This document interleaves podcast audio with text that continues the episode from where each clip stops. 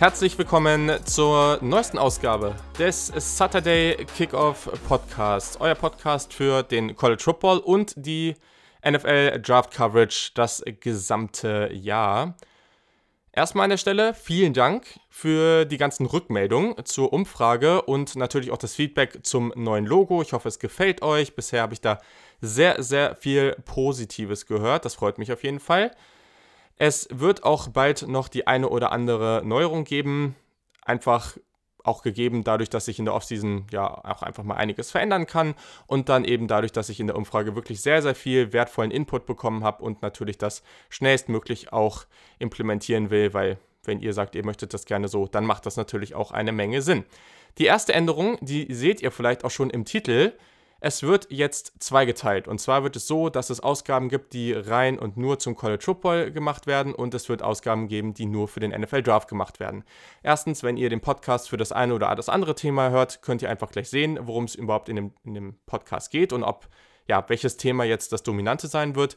Und dann dachte ich mir, so wird das alles abgedeckt, das ist irgendwie ganz cool. Vor allem in der Offseason hoffe ich jetzt trotz alledem irgendwie jede Woche zu dem jeweiligen Thema eine Ausgabe raushauen zu können, aber das wird man dann sehen. Es wird auf jeden Fall jetzt schon so sein, dass die erste Folge zum rein zum NFL Draft dann am Wochenende kommen wird. In der nächsten Woche wird es dann wiederum eine College Football Preview geben. Da freue ich mich auch sehr. Das wird heute sehr, sehr spannend ist ein tolles Gespräch mit dem Yannick, den kennt ihr ja mittlerweile schon und es ist sehr, sehr spannend und unter anderem geht es auch um Clemson, also ein absolutes Top-Team im College Football. Vorher aber noch ein wenig News zum Thema Fantasy Football. Einige von euch werden am Ende der letzten Folge ja auch schon einen kleinen Spoiler bekommen haben. Ich muss ehrlich sagen, ich habe einfach vergessen, den Teil rauszunehmen, habe vergessen, dass ich es da nochmal erwähnt habe. Nicht schlimm. Von jetzt an dürfen alle Supporter des Podcasts und ich hoffe, dass es da, dass da noch viele hinzukommen. Ähm, und das geht natürlich schon ab dem ersten kleinen Paket. Das ist wirklich nicht viel. Also ich denke, das sollte auf jeden Fall möglich sein. Teil des Saturday Kickoff Fantasy Bowls sein. Das heißt NFL Fantasy Football mit einigen kleinen College Football Änderungen, die das Ganze, wie ich finde, durchaus spaßig machen. Ihr habt ja schon gehört, es gibt schon die College Football Pipeline Liga, die läuft ja auch schon, das funktioniert alles sehr, sehr gut, aber viele von euch wollten erstens da noch mitmachen und zweitens war es dann eben auch so, dass vielleicht der ein oder andere gesagt hat, hm, Dynasty ist mir noch zu viel und deswegen bringe ich das Format jetzt in vielleicht etwas abgespeckter Version, aber auf jeden Fall mit einem College Football Bezug jetzt auch hier in den Podcast. Also, wie läuft das Ganze ab? Es wird je nach Menge der Spieler auch ein Auf- und Abstiegssystem geben. Da müssen wir einfach gucken, wie viele Ligen wir zusammenbekommen. Wenn es eine wird, wird es eine oder zwei, drei, ganz entspannt. Gucken wir dann, wie groß die Ligen auch werden. Ich wollte nur aufzeigen, dass es eben die Option gibt und ich denke, wir alle unterkriegen, die auch irgendwie Bock darauf haben. Zu Beginn meldet man sich, wie gesagt, als Supporter an und meldet sich dann bei mir mit der Wunschuni, für die man teilnehmen will. Hier zählt, wer zuerst kommt, mal zuerst. Ganz, ganz wichtig an der Stelle, das ist aber kein wesentlicher Nachteil später. Das erkläre ich gleich auch nochmal. Wir spielen normales NFL Fantasy, einfach also jährliches Fantasy, kein Dynasty oder irgendwelche Geschichten. Allerdings darf sich vorher jeder einen Spieler von seiner Uni aussuchen, den er haben möchte. Dieser wird dann in der ersten Runde gezogen. Das heißt, so richtig losgehen mit dem NFL Draft oder mit diesem Fantasy Draft geht es dann erst in Runde 2. Beispiel, ich ziehe Louisville, weil die besprechen wir ja heute auch und dann kann ich mir Lamar Jackson in mein Team holen. Genau, habe schon gesagt, die Spieler werden dann in der ersten Runde gezogen. Nun, warum ist das jetzt kein Nachteil, wenn ich zum Beispiel Stanford nehme und mir einfach Christian McCaffrey ziehen kann? Natürlich ist das da extrem. Das gibt's bei, das sind nur ganz, ganz wenig Unis, die so einen starken Spieler holen können. Aber gleichzeitig ist es natürlich ganz nett. Aber der Fantasy-Spiel oder der Fantasy-Owner mit dem besten Spieler aus dem vergangenen Jahr, also wir, wir gehen eigentlich nach ADP, also wir gucken auf die diesjährige Average Draft Position von Spielern. Da wird Christian McCaffrey auf 1 sein. So, in der Liga, wo Christian McCaffrey genommen wird in dieser ersten Runde oder nach dem Pipeline-Recht oder wie auch immer man das nennen möchte, dieser Fantasy-Owner zieht dann in der zweiten Runde oder in der ersten richtigen Runde, jetzt nicht verwirrt werden, ihr wisst, was ich meine, der zieht dann als letztes. Das heißt, der hat dann eigentlich den 16. Pick in der ersten Runde und wird, ja, hat somit einen gewissen Nachteil. Ganz wichtig, unabhängig von der Liga wird jedes College-Team nur einmal vergeben. Das hilft da wir dadurch nicht alle Top-Teams mit den besten NFL-Spielern von der jeweiligen von, oder von diesen Unis in einer Liga haben. Also falls euer Team, das ihr zieht, keinen guten NFL-Skill-Position-Spieler hat, was ihr natürlich erstmal checken solltet, weil wenn wir zum Beispiel 20, 30 Teams am Anfang haben, ähm, dann werdet ihr alle Teams finden mit sehr, sehr guten NFL-Spielern, da gehe ich von aus dann wird es da eine Sonderregel geben. Also wenn jetzt jemand irgendein kleines Team nimmt, weil er das nehmen möchte oder halt kein anderes mehr frei ist, dann werden wir eine Regel finden, dass auch der einen coolen Spieler in der ersten Runde oder als Pipeline Ride ziehen kann. Macht euch auch darum erstmal keinen Stress. Aktuell gibt es wirklich mehr als genug mit tollen, äh, mehr als genug Unis mit tollen NFL-Spielern. Und abgesehen davon, ja, geht es erstmal um den Spaß. Und wir werden eine Lösung finden, die durchaus fair für alle ist und mit der alle mit ja, einem ähnlichen Stand in die Liga gehen. Genau. Ich finde das an sich ein ganz cooles Format. Mir wird das eine Menge Spaß machen. Ich hoffe euch auch. Am Ende bekommen die jeweiligen Sieger ihrer Liga, also mal gucken, wenn wir mehrere Ligen haben, dann wird es dieses Jahr natürlich erstmal, werden alle auf gleichem Niveau spielen und ab nächsten Jahr würde ein Ligensystem losgehen. Ähm, am Ende bekommen die jeweiligen Sieger natürlich dann auch einen Preis. Ähm, ab nächstem Jahr wird dann die erste Liga natürlich ein bisschen größeren Preis bekommen, aber dieses Jahr wird das dann sich wird das dann einigermaßen in der Mitte bleiben und das wird dann auch so sein, dass der Preis von der jeweiligen Uni ist, den die, die ihr hattet über das Jahr. Also wenn ihr jetzt, ich nehme jetzt nochmal Louisville oder wenn ihr Florida State äh, genommen habt für die Liga, dann werdet ihr am Ende Florida State, von Florida State irgendwie eine Cap bekommen oder ein T-Shirt oder irgendwie sowas. Also da wird auch was bei, rum, bei rumkommen und ich denke, das wird am Ende auf jeden Fall eine sehr, sehr spaßige Sache. Ich hoffe, dass sich viele Leute dafür finden, die Lust drauf haben. Denn ich persönlich mag die Kombination aus College und NFL Fantasy total gerne und ich hoffe, wir können da was richtiges, richtig Cooles draus spinnen. Falls es Fragen gibt oder ihr noch Ideen habt, meldet euch gerne bei mir. Alles, was ihr wie gesagt tun müsst, ist einfach den Podcast zu, zu supporten und mir zu schreiben, dass ihr dabei sein wollt und welches Team eures ist. Dann starten wir das. Ich denke, das wird cool. Ihr findet alles in den Show Notes. Ihr findet alles auf saturdaykickoff.de oder in meinem Twitter-Profil at saturdaykick. Da ist oben im ersten Tweet auch ein Tweet angepinnt, sodass ihr das alles ganz, ganz schnell findet und das kein Problem sein sollte. Und für alle, die mich immer wieder fragen, welches könnte mein Team sein, wie kann ich irgendwie vielleicht auch einen Weg in den College Football finden, ich denke, das könnte auch ein ganz cooler Weg sein, das Ganze kennenzulernen, seine Uni irgendwie dann auch zu supporten und in so einer Liga zu spielen, wo viele weitere College Football Fans dabei sind, dann wird es sicherlich auch irgendwie WhatsApp-Gruppen oder Slack-Channels oder so dazu geben, wo wir uns austauschen. Und dann wird das eine richtig coole Community, eine richtig spaßige Sache. Und ich freue mich, wenn ihr dabei seid. Da würde, oder das wäre eine richtig coole Geschichte. Also meldet euch dazu auf jeden Fall bei mir. Und jetzt habe ich auch schon sehr, sehr lange geredet. Dann geht das Ganze los, denn am Ende ist das doch eine relativ kompakte Ausgabe zu den drei Teams geworden. Mit Yannick Politowski, der schon einige Male am Start war. Also ganz, ganz viel Spaß mit Clemson, Louisville und Virginia Tech.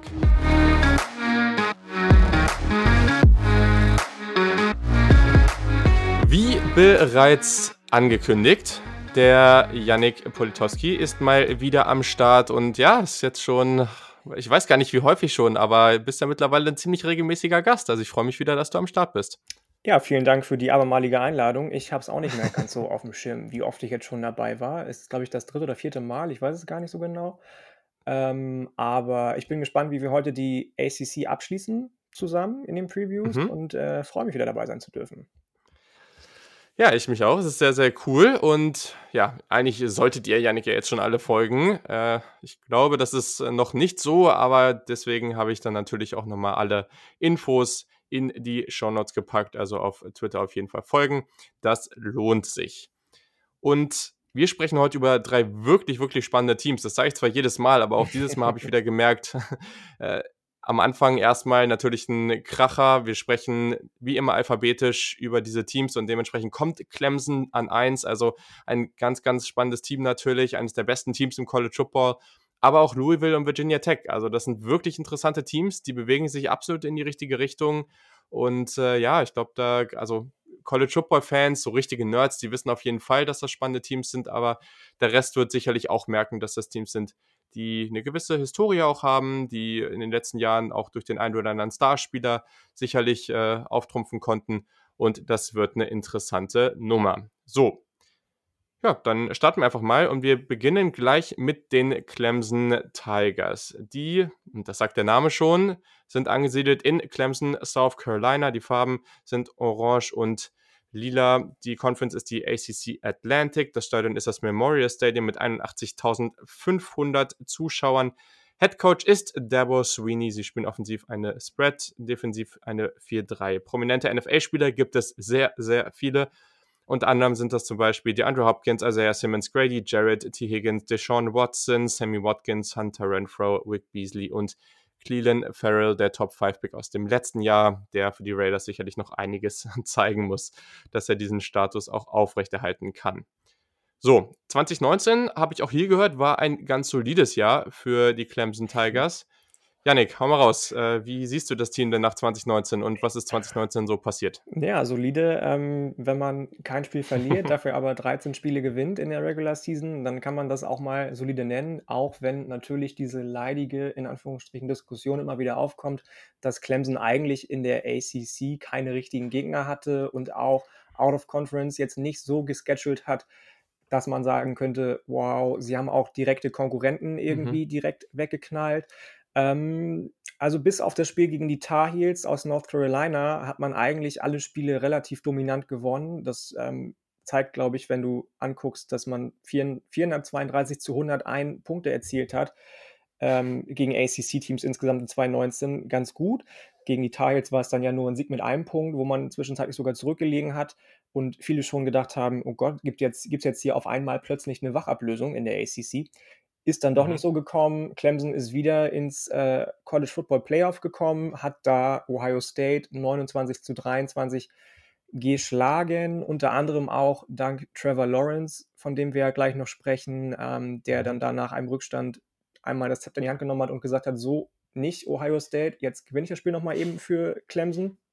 Ähm, also man kann nicht viel Negatives sagen über die 2019-Saison, außer vielleicht zu ein paar Punkten, zu denen wir später noch kommen, vor allem wenn es um die Defense geht. Ähm, wenn man sich das Recruiting mal anguckt, wie du mal so schön sagst, dann war 2019, 2020 sowieso natürlich top bei Clemson, ja. Also ähm, viel besser geht es eigentlich nicht, wenn man von da kommt, wo Clemson kommt aus den letzten Jahren. Ja. Ja, auf jeden Fall. Also da kann ich so nur mitgehen. War eine hervorragende Saison. Man hat letztes Jahr zum Beispiel auch gegen Texas AM noch im Non-Conference-Schedule gespielt. Da konnte man auch relativ easy gewinnen und Texas AM war zum Beispiel auch an 12 gerankt letztes Jahr. Und ich finde, ehrlich gesagt, im College Football, da gibt es ja echt so drei, vier Teams, die einfach nochmal ein gutes Stück über dem Rest sind. Und wir haben jetzt schon mal über die ACC gesprochen, wir sprechen jetzt noch über ein paar andere Teams vielleicht war es letztes Jahr noch etwas anders, aber so schwach ist die Conference nicht. Sie ist in der Spitze halt vielleicht jetzt gerade nicht so gut besetzt, aber am Ende muss ich wirklich sagen, wir haben hier einige Teams, die ich in vielen anderen Conferences auch zumindest mal im Mittelfeld bis so oberes Mittelfeld, wenn nicht sogar auch in der unteren Spitze sehen würde. Ich glaube, diese Conference ist relativ breit besetzt und wir haben hier einige Teams, die sehr, sehr gut sind. Ähm, Daher ist das nochmal beeindruckender, was Clemson da eigentlich die ganze Zeit veranstaltet. Also Clemson hat fünf Jahre in Folge das College Football Playoff erreicht.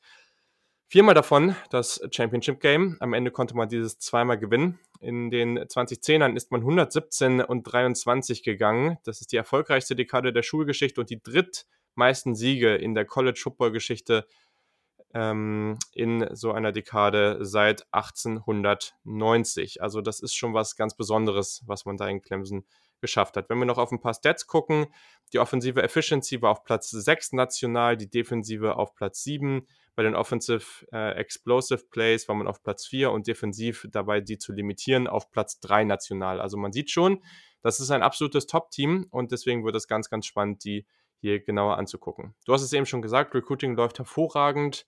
Das ist etwas, was momentan da wirklich auf ähm, einem Niveau ist, was man vor ein paar Jahren sich hätte noch nicht hätte erträumen können. Aber das ist natürlich ähm, die, oder sagen wir es mal so, die, die Erwartungen steigen dadurch natürlich auch. Und hm, du hast es jetzt auch schon mal gesagt, mit dem Non-Conference-Schedule, das ist momentan jetzt meistens jetzt nicht so mega heftig, was man sich da selber aufbürdet. Man spielt jetzt in dieser Conference. Glaubst du, also die, die Erwartungen sind auch in diesem Jahr doch eigentlich, vor allem mit Trevor Lawrence, eigentlich Championship or Bust. Und das ist eigentlich fast jedes Jahr so, oder? Würde ich auch sagen. Also Trevor Lawrence geht in sein Juniorjahr. Ähm, man hat äh, 2020 aus elf verschiedenen Bundesstaaten Spieler rekrutiert, war die Nummer drei national. Fünf Five Stars waren dabei. Unter anderem mhm. hast du die Nummer eins, sieben und zehn von 247 Sports Consensus gehabt. Brian Breezy, Miles Murphy und DJ Uyagalale, von dem wir bestimmt gleich noch sprechen, den äh, Quarterback. Ich weiß nicht, ob ich es richtig ausgesprochen habe. Ähm, natürlich ist irgendwie immer so ein bisschen, für mich zumindest, ähm, diese No-Visit-Policy von Debo Swinney, der ja sowieso ein viel zitierter, aber auch streitbarer Headcoach ist. Äh, mhm. Ja, ich, ich finde es immer schwierig, muss ich ganz ehrlich sagen. Ähm, 2021 siehst du das. Das hat dann schon zu Decommitments geführt von Corey Foreman, dem Number One Overall von 2021 unter anderem. Ähm, aber du hast es schon gesagt, die Erwartungshaltung steigt natürlich, wenn du in den letzten Jahren so erfolgreich bist, wenn du dir tatsächlich das geschafft hast, eine Marke aufzubauen, die ähnlich zugkräftig ist wie meinetwegen was du eben gesagt hast, die drei, vier Teams, die über allen anderen sind, Ohio mhm. State, Alabama, ob, lass es USC sein, lass es Oklahoma sein. Ich sehe da schon Clemson so langsam mit in diese Riege reinstoßen, ähm, auch wenn ich mir aufgeschrieben habe, ob vielleicht schon wieder dieser Hype vorbei ist. Ich glaube es nicht, wenn man dem schon mal vorweggreifen will. Ich glaube, dass ähm, Clemson gerade mit der steigenden Competition in der ACC, von der du schon gesprochen hast, ähm, mhm. wenn sie da immer noch das schaffen, das Level aufrechtzuerhalten, dann glaube ich definitiv, dass Clemson in den nächsten Jahren es schafft, sich einen ähnlichen Status wie eben diese drei, vier Teams zu erarbeiten, die immer noch mal ein Stück vor allen anderen sind. Ja, was halt ganz wichtig dabei halt auch ist, ist, man kann jetzt darauf gucken, was ist momentan passiert, was sind momentan die richtig guten Teams ähm, und, und in den letzten zwei, drei Jahren. Und da muss natürlich Clemson immer ganz weit vorne genannt werden. Aber gerade wenn du auch sagst, so Status als College Football Program, das geht nicht nur einfach nur von, weiß nicht, 2020 bis 2018 in der Evolution, sondern das geht auch noch deutlich weiter nach hinten. Das ist natürlich für das Recruiting erstmal nur bedingt relevant, weil viele der Recruits sind einfach sehr jung und die wissen gar nicht mehr oder die kennen die Zeiten gar nicht mehr so richtig, wo gewisse Teams äh, wirklich, wirklich stark waren. Das ist auch richtig, aber ähm, deswegen war es zum Beispiel auch relevant, dass du gerade USC genannt hast, weil das ja eigentlich ein Team war, was äh, und äh, ich bin mir auch sicher, dass es wieder dahin kommen wird, das einfach sehr, sehr stark war und eigentlich über ganz lange Zeiten eigentlich immer eines der besten ähm, im College Football ist oder gewesen ist. Aber genau, gucken wir nochmal weiter auf Clemson und kommen zur Offense. Da hast du ja einen Namen schon angesprochen und der ist relativ bekannt und zwar ist das äh, Trevor Lawrence, der Quarterback. Ähm, Tony Elliott, der Offensive Coordinator, der hat in den letzten Jahren auf jeden Fall Glück gehabt mit dem Jungen, weil da haben sie auf jeden Fall einen richtig starken erwischt. Äh, gleichzeitig hast du aber auch schon DJ Yogalele angesprochen, der natürlich äh, wieder der Nummer 1 Quarterback in seiner oder war so, ich glaube, er war der Nummer 1 Quarterback in seinem, in seinem Jahrgang. Ähm, wenn nicht dann Nummer 2, es kommt ein bisschen auf den Recruiting Service an das ist natürlich schon sehr, sehr stark auf der Quarterback-Position. Was erwartest du denn so von Trevor Lawrence im nächsten Jahr? Und, und ja, also wenn du auch von 2019 guckst, da war am Anfang nicht so super gut, dann am Ende wurde er deutlich besser. Was erwartest du von ihm? Kann er kann der noch besser werden oder ist das jetzt eigentlich schon so langsam das Ceiling, was er erreicht? Ich erwarte, dass er noch besser werden kann, ähm, grade wenn man sich seine Entwicklung, du hast die angesprochen, in 2019 anguckt. Also, am Anfang sah das alles wieder wie ein Normalsterblicher aus, aber vor allem gegen Ende der Saison hast du gemerkt, dass sowohl seine Zahlen besser geworden sind, als auch sein allgemeines Spielverständnis besser geworden ist und er sich der Aufgabe bewusst geworden ist, ich muss mein Team auch führen. Ja, und ähm, wenn man sich das anguckt, dann glaube ich definitiv, dass er sowohl innerhalb der nächsten Saison als auch, wenn er dann endlich in der NFL spielen sollte irgendwann, ähm, besser werden kann. Für mich das größte Talent seit Andrew Luck, was ich mal mir angucken durfte. Mhm. Yuga Lale, hast du eben schon angesprochen, soll laut Debu Sweeney nochmal einen stärkeren Arm haben als Trevor Lawrence, was ja fast schon ja. unmöglich ist.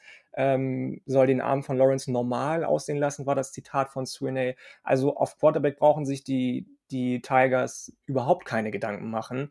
Ähm, und das ist natürlich Verdienst von Trevor Lawrence und dem Offensive Coordinator und dem Quarterback äh, äh, Coach Staff klar. Er wird noch besser, da bin ich fest von überzeugt.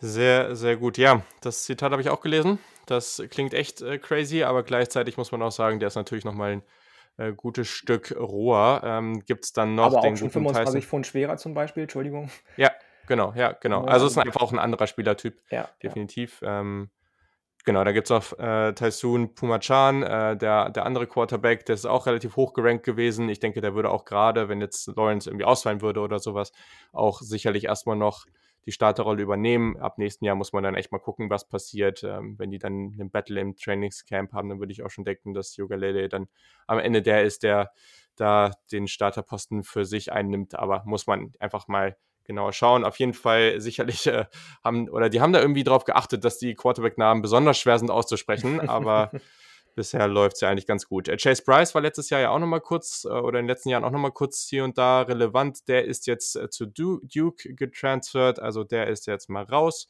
aber trotz alledem ist Clemson auf Quarterback noch relativ talentiert. Das gleiche gilt für die Running Back Position. Da hat man einen Spieler zurückbekommen, den viele schon in der NFL gesehen haben, und zwar ist das äh, Travis Etienne, ein, Quart äh, Quarterback, ein Running Back, der ganz okay ist, würde ich sagen. Auch hier ist man durchaus solide besetzt, oder? Ja, wenn man ähm, noch nicht mal fertig ist mit seiner College-Karriere und dann schon mit 56 Rushing Touchdowns All-Time Program Leader ist, dann kann man das ja. als ganz okay bezeichnen, denke ich. Ähm, dazu kommt, dass man mit Lynn J. Dixon einen direkten Backup hat, der eine super Ergänzung zu Travis Etienne aber auch einen One-Two-Punch darstellt. Ähm, Freshman DeMarcus Bowman kommt rein. Die nächste Position, auf der sich Clemson so gut wie gar keine Gedanken machen muss, vor allem in der Offensive für mich, ähm, von der O-Line mal abgesehen, zu der wir gleich kommen. Also von den Skill Positions braucht man sich äh, bei Clemson gar keine Sorgen machen. Ja, sehr richtig. Ich habe gerade noch gesehen, was ich noch äh, hinterher schmeißen wollte, habe ich bei Lawrence eben vergessen, die einfach nur, um das nochmal zu veranschaulichen, was letztes Jahr passiert ist. Am Anfang war er nicht so besonders gut, hatte relativ viele Interceptions. In den letzten acht Spielen hatte er ein Touchdown zu Inter Interception Ratio von 22 zu 0. Das zeigt nochmal, was am Ende passiert ist. So. Ja. Und dann können wir nochmal bei den Running Backs weitermachen. Ich glaube, Travis Etienne, gerade mit seinem Speed, ne, also das ist wirklich enorm. Der kann ja wirklich in, in nur ganz wenig Plays eigentlich ein Spiel praktisch entscheiden oder da einfach äh, genau aufzeigen, warum er einer der talentiertesten Spieler im College Football ist. Ich bin mal gespannt, gerade in Bezug auf den Draft. Ja, also ich, glaube, der, der ist auf jeden Fall ein sehr talentierter Back, aber natürlich ist er jetzt auch in der Offense, die nicht immer nicht immer so abhängig vom Laufspiel ist und dementsprechend kann er hier auch wirklich als dieser typische Change of Pace, ähm, Home Run Hitting Running Back fungieren. Natürlich müssten, muss die Defense sich auch stark darauf einstellen, dass diese Passing Attack auch extrem gut ist. Also was ich, ich bin mal gespannt, wo der am Ende bei mir rauskommt, aber da sehe ich noch so das eine oder andere ähm, den einen oder anderen Aspekt, wo, wo er sich sicherlich noch verbessern kann. Aber wenn wir einfach drauf gucken, wie explosiv diese Offense ist, wenn, wenn du sonst die, die Basis dieser Offense siehst du Trevor Lawrence und einfach das Passing Game und dann kannst du noch mit Travis Etienne da was rausholen und, und den als Running Back da reinschmeißen, dann hinter noch die anderen talentierten Jungs, die du schon genannt hast. Das ist enorm. Das ist extrem stark. Allerdings, und da bin ich jetzt mal gespannt, was du denkst, hat man auf der Wide Receiver Position Justin Ross, der letztes Jahr gegenüber von T. Higgins gespielt hat und sicherlich auf einem ähnlichen Niveau war, wenn nicht von einigen sogar noch besser gesehen wurde. Der hat sich jetzt verletzt, ist für die gesamte Saison raus. Das ist auch alles eine etwas kompliziertere Geschichte. Also da kann man nur hoffen, dass der am Ende wieder so auf dem Footballfeld stehen kann, wie, wie er es vorher getan hat. Wie siehst du die Situation auf Wide Receiver denn jetzt? Also ist Trevor Lawrence da jetzt in einer ungünstigen Situation vielleicht sogar schon oder ist man immer noch so talentiert, dass man das ähnlich wie letztes Jahr abrufen kann? Natürlich ist es schwierig, so jemanden wie T. Higgins zu ersetzen. Ähm, mhm. Justin Ross, dass der verletzt ist, ist natürlich super ärgerlich. Ja? Das heißt, Trevor Lawrence verliert seine beiden Anspielstationen Nummer 1 und 2 in der kommenden Saison. Ähm, ich glaube, ich habe ihn auch schon mal bei Twitter erwähnt, Joe Ngata ähm, ist ein sehr, sehr, sehr talentierter Sophomore, der jetzt auf einmal ins Rampenlicht gerückt wird. Genauso Frank Letzen. Ähm, beide müssen mehr zeigen, na klar, aber mhm. ich traue das beiden definitiv zu, was die an Kombination haben, Schnelligkeit, Physis, Hände, da ist definitiv viel drin bei den beiden. Und dazu kommt ja noch, dass äh, Murray Rogers als Slot Receiver und Leader der Gruppe sowieso ähm, zurückkommt. Auf mhm. Thailand hast du mit ähm, Braden Galloway eine ganz spannende Option. Er war ja 2019 suspendiert. Ich weiß nicht mehr ganz genau, warum. Ich glaube, das lag irgendwie an leistungssteigernden Mitteln, aber ich will jetzt mich nicht so weit aus dem Fenster lehnen. Ähm, also natürlich ist es dann erstmal so ein bisschen, ja, ein Rückschritt für Trevor Lawrence, aber mhm. wir haben eben schon darüber gesprochen, wie und ob er noch besser werden kann. Und ich glaube, wenn er es schafft, auch mit solchen Receivern, die noch nicht so im Rampenlicht gestanden haben, ähm, erfolgreich zu sein, beziehungsweise wenn er es schafft, die ins Rampenlicht zu stellen, dann ähm, wird das eine genauso erfolgreiche Saison wie letztes Jahr, wie vorletztes Jahr mit T. Higgins. Mhm. Und dann kommt ja auch noch Junior Talent Braden Galloway zurück, der letztes Habe ich ja gerade genannt, ja, genau. Ja, genau. Das genau. ist äh, auf jeden Fall ganz, ganz spannender Spieler. Auf jeden Fall. Ähm, da bin ich, also da bin ich wirklich gespannt, was mit dem passiert. Ähm, ja, ja, ich da, auch, das, ich, auch. ich glaube echt, der, letztes Jahr wurde Talent ja einfach nicht so viel genutzt. Und wenn du jetzt die anderen Jungs hast, ähm, vielleicht noch der ein oder andere überraschende Wide Receiver da rauskommt, der, ähm, den man jetzt vielleicht auch noch nicht so auf dem Zettel hat, weil Talent ist auf jeden Fall da. Das sind irgendwie alles äh, Four- und Five-Stars, die da rumlaufen. Das, ist, das wird nicht so das große Problem sein. Und wenn Galloway da auch noch einigermaßen einschlagen kann, ähm, eine Position besetzen kann, die letztes Jahr in der Offense gar nicht so relevant war, dann, dann wird das, glaube ich, trotz alledem hinhauen. Du hast jetzt aber die Offensive Line schon das eine oder andere Mal etwas kritischer angesprochen. Erklär doch mal, warum. Ähm, ich glaube, ich habe die meinte die D-Line eigentlich, die in den letzten Jahren eher ein Problem war 2019, habe ich mich vielleicht versprochen. Ähm, mhm. Aber auch die O-Line, hast du gesagt, gerade vielleicht kritisch angesprochen. Natürlich sind vier von fünf Startern weg. So, ja. aus der letzten Saison. Das ist der einzige Punkt, glaube ich, der für so eine Bezeichnung irgendwie irgendwo relevant ist, wenn man irgendwas kritisch sieht. Nur Jackson Carmen, der aber natürlich ein sehr, sehr guter Offensive Tackle ist, auf Left Tackle, kommt zurück. Ähm, Jordan McFadden, der erst Sophomore ist, wird wahrscheinlich Right Tackle. Und das war es dann auch schon, was du irgendwo irgendwie an nennenswerten Namen hast in der O-Line. Ähm, wen ich super spannend finde, ist Taekwon Johnson. Das ist ein Redshirt Freshman, der von Defensive Tackle auf Offensive Tackle umgeschult wurde, nachdem mhm. er ja von Clemson schon sehr, sehr lange unterstützt wurde, auch schon in der Highschool. Da hat er ja zum Beispiel eine Adoptivfamilie ähm, oder bei einer Adoptivfamilie gelebt, nachdem seine Eltern, glaube ich, beide relativ kritisch irgendwo irgendwie unterwegs waren. Und ähm, also so ein bisschen so eine Michael Oher-Geschichte, die er durchlebt hat. Ähm, mhm. Auf den bin ich gespannt, aber ich habe tatsächlich nicht viel mehr Leute gefunden, von denen man irgendwie viel erwarten kann. Ich weiß nicht, ob es bei dir ähnlich ist, ob du mich da eines Besseren belehren kannst, aber das ist der Grund, weil ich eben super wenig Material sehe für Clemson in der O-Line, dass ich die ein bisschen kritisch sehe. Ja, also ich glaube, ich würde es grundsätzlich ähnlich sehen. Also momentan, du hast Jackson Carmen, der extrem gut ist, und sonst hast du jetzt erstmal Leute, die sich wirklich noch beweisen müssen. Das hast du bei solchen Teams jedes Jahr und am Ende funktioniert es meistens, aber ich glaube, jetzt einfach davon auszugehen, dass man mit der Offensive Line gleich wieder auf dem Level spielt wie letztes Jahr, das, das würde ich jetzt erstmal nicht tun. Und da muss man jetzt einfach mal abwarten. Aber von der Sache her, man wird immer noch okay sein. Ich mache mir da jetzt nicht so allzu große Sorgen, aber ich erwarte eben nicht das gleiche Niveau wie letzte Saison.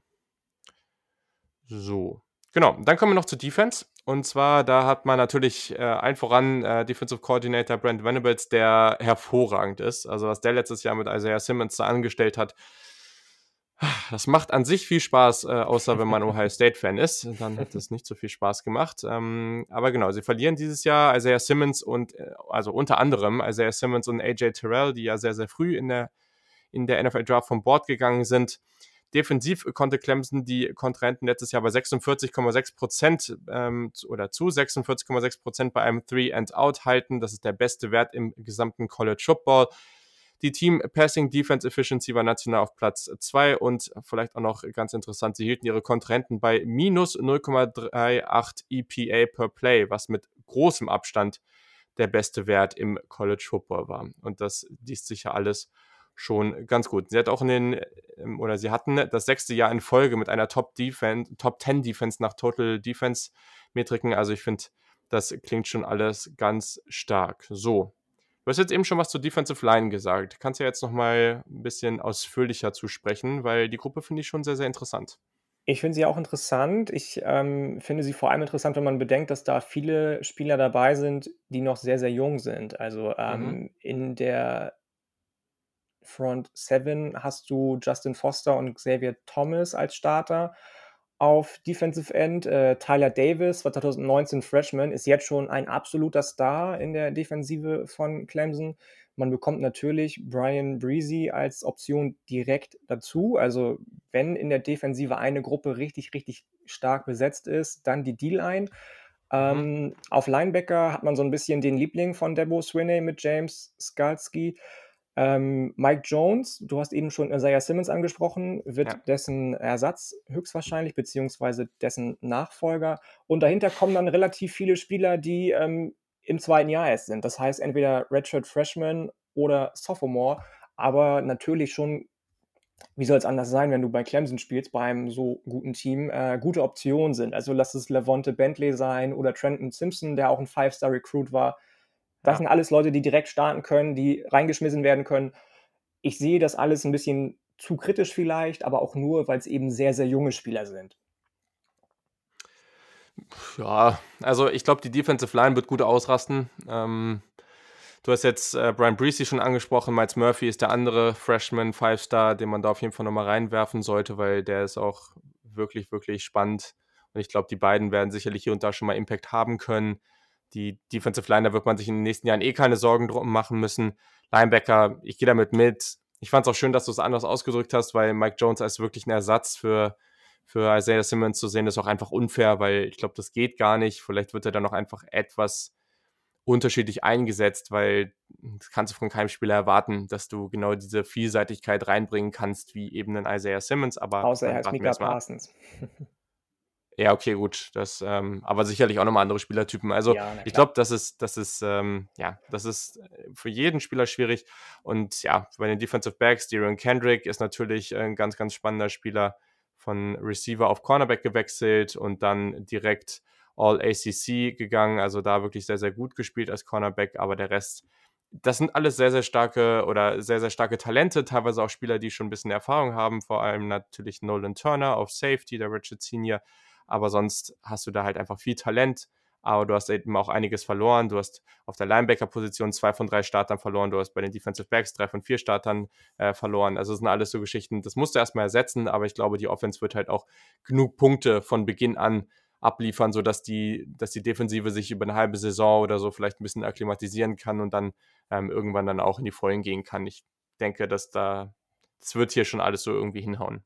Ich denke auch, ich denke auch. Natürlich ist es gerade bei den Defensive Backs irgendwie schwierig, da Kontinuität reinzubekommen, wenn deine drei Top-Optionen, Darian Mhm. Kendrick hast du schon gesagt, Mario Goodrich und Andrew Booth Jr., von dem ich viel halte, alle mal relativ kurz oder ziemlich lang verletzt waren. Gerade bei den Safeties genauso. Ähm, Nolan Turner, der zurückkommt und im Frühjahr sich jetzt gerade erst verletzt hat, ist die beste Option. Also bei den Defensive Backs muss man schon hoffen, dass ähm, sich da keiner verletzt, sonst, sonst wird es für mich eng. Ja, gehe ich so mit. Und wenn wir nochmal auf den Schedule gucken, das machen wir wie bei den anderen Teams auch. Wir gucken einfach auf den Schedule, um so ein bisschen zu evaluieren, wie gut ist eigentlich das Team, weil gerade wissen wir noch immer nicht wirklich, wie Schedules dann im Herbst oder im Frühling aussehen werden. Teilweise wird ja jetzt auch schon verhandelt. Äh, angeblich verhandelt ja Alabama oder hat Alabama vielleicht sogar schon einen Deal mit BYU äh, zu Beginn der Saison, das Spiel auszutragen, anstatt gegen UC. Also da muss man jetzt erstmal abwarten, was dann noch so alles kommt. Als Topspieler habe ich mir jetzt mal markiert, ähm, Woche 2 gegen Louisville, was äh, oder die wir gleich nochmal besprechen werden. Natürlich Mitte der Saison gibt es dann Florida State, dann kommt noch Notre Dame und am Ende des Jahres ist jetzt vielleicht nicht das schwerste Spiel, aber South Carolina als Rivalität ist natürlich irgendwie immer ein Spiel, was ganz interessant ist. Am Ende. Ja, okay, klar, logisch. Das ist natürlich äh, immer, immer der große Punkt, aber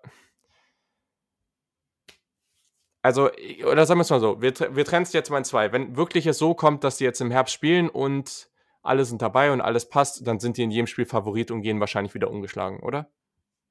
Sehe ich auch so. Also ich habe mir in Woche 9 natürlich noch Notre Dame aufgeschrieben, Ja. die sowieso als teilweises ähm, ACC-Mitglied äh, eine Sonderstellung einnehmen dürften, wenn es ein Conference-Only-Schedule gibt.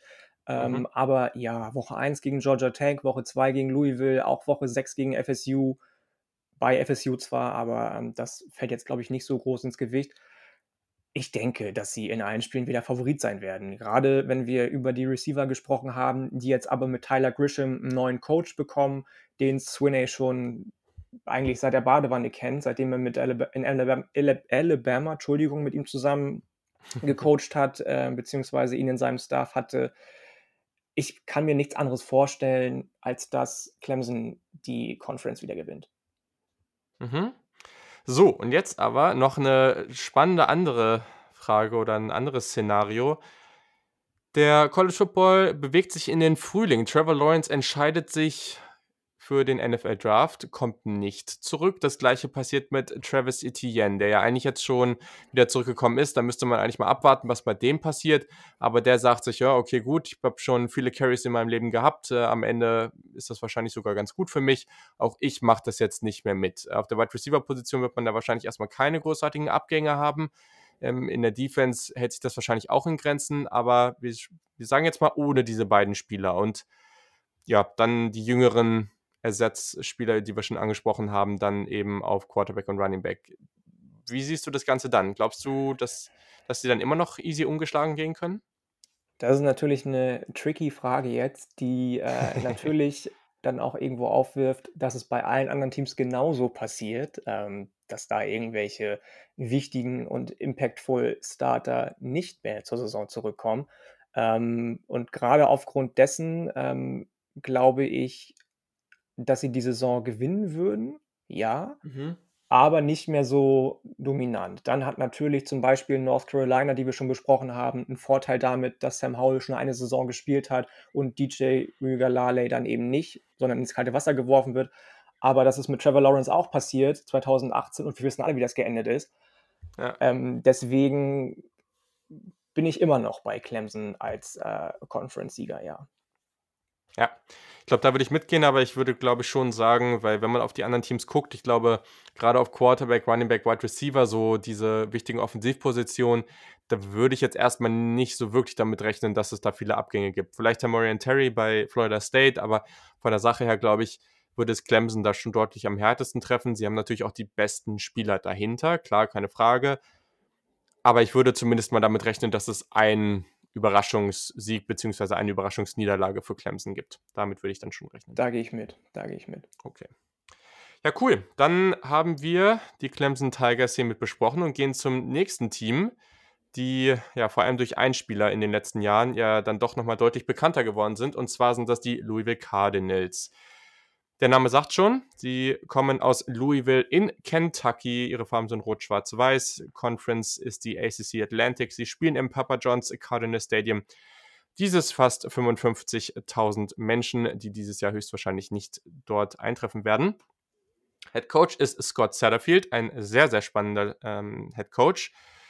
Das Offensivsystem ist eine Spread, hat allerdings auch sehr oder hat einfach viele Pistol-Elemente. Das fand ich sehr, sehr interessant im letzten Jahr. Das Defensivsystem ist eine 3-4 und prominente NFL-Spieler sind natürlich Lama Jackson himself, dann noch Teddy Bridgewater, ein Jair Alexander und aus dem vergangenen Draft Mikai Beckton, der Offensive Tackle, den jetzt die Fans der Jets begutachten dürfen.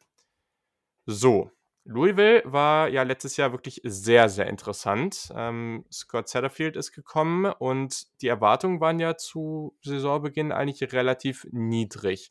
Wie ist das Ganze denn am Ende gelaufen? Am Ende hast du ein Bowl-Game gewonnen, den Music City Bowl gegen Mississippi State. Ähm, 8 mhm. zu 5 in der Saison insgesamt ist man dann gegangen. Ähm, das war ein sehr, sehr großer Erfolg für Scott Satterfield. Du hast es schon gesagt, der First-Year-Head-Coach war, sein ganzer Staff war eigentlich erst das erste Jahr ähm, installiert. Man hätte sich wahrscheinlich keinen besseren Outcome äh, vorstellen können. Ja, das trifft es, glaube ich, ganz gut. also da waren jetzt, ähm, klar, am Anfang verliert man gegen Notre Dame, aber da waren jetzt auch Siege wie gegen zum Beispiel Wake Forest dabei, die zu dem Zeitpunkt gerankt waren. Ähm, da waren Siege gegen ein Virginia dabei, die letztes Jahr eine sehr gute Saison hatten und dann sowas wie Syracuse und so weiter. Am Ende eben Mississippi State. Also das war sehr, sehr solide. Das war der beste Turnaround aller Power 5 Teams. Also das musst du erstmal so hinbekommen. Und sie haben dieses Jahr 15 Returning Starter Satterfield selber sagt aber, dass er mit der Tiefe des Kaders noch nicht so ganz zufrieden ist. Wenn wir auch kurz auf ein paar Statistiken gucken, in der offensiven Efficiency waren sie auf Platz 62, defensiv auf Platz 88. Die Offensive im Sinne der Explosive Plays war auf Platz 12 national, sehr, sehr stark, defensiv allerdings nur auf Platz 111. Bei den, also bei der bei, bei, dem, bei der Statistik Finishing Drives, nennen wir es mal so, äh, waren sie auf Platz 18 in der Offense, defensiv auf Platz 108. Ihr merkt schon, in welche Richtung sich das Ganze hier bewegt. Und äh, in 74,5 Prozent waren Kontrahenten erfolgreich, wenn sie es in der Red Zone, in die Red Zone der Cardinals schafften. 38 von 51 Red Zone Opportunities endeten in Touchdowns. Das ist der letzte Platz in der ACC und Platz 126 national. Also, wir sprechen aber erstmal nochmal ganz kurz über das Recruiting an der Stelle. Das ist in den letzten Jahren so ein bisschen wild gewesen. Also es war immer so Bereich 30 bis 40. 2019 allerdings war man auf Platz 69 und auf Platz äh, 18 steht man momentan für 2021. Wie würdest du das Ganze denn einschätzen? Ja, 2020 ist man ja genau in deiner Range drin gewesen mit Platz 41. Ähm, da sind vor allem mhm. starke Edge- und O-Line, äh, Outside-Linebacker-Commits gekommen, Entschuldigung. Ähm, es ist natürlich immer schwierig, eine komplett neue Identität aufzubauen, wenn du als Head Coach kommst, den kompletten Staff auswechselst und ein Team übernimmst, das ähm, ja in einer schwierigen Situation ist, wenn man sich mal anschaut, wo die eigentlich herkommen. Die kommen ja aus Kentucky, was äh, natürlich auch dann mhm. Einzugsgebiet mhm. ist von den Kentucky Wildcats aus der SEC, Einzugsgebiet ist von Tennessee aus der SEC vielleicht auch schon Einzugsgebiet ist von so Mannschaften wie den Arkansas Razorbacks, die natürlich nicht ganz so erfolgreich sind wie die anderen beiden SEC-Teams, aber auch eben in der SEC spielen, was viele junge Spieler immer begeistert, mhm. weil es, wie wir alle wissen, die stärkste Conference im College Football ist. Also man ist schon in einem relativ schwierigen Spot als Louisville Cardinals und ähm, ich kann nur den Hut ziehen vor Satterfield und seinem Recruiting-Staff, dass man bis jetzt 2021, ja, da kann noch viel passieren, ähm, aber dass man da bis jetzt auf Platz 18 steht, ist schon äh, aller Ehren wert, definitiv.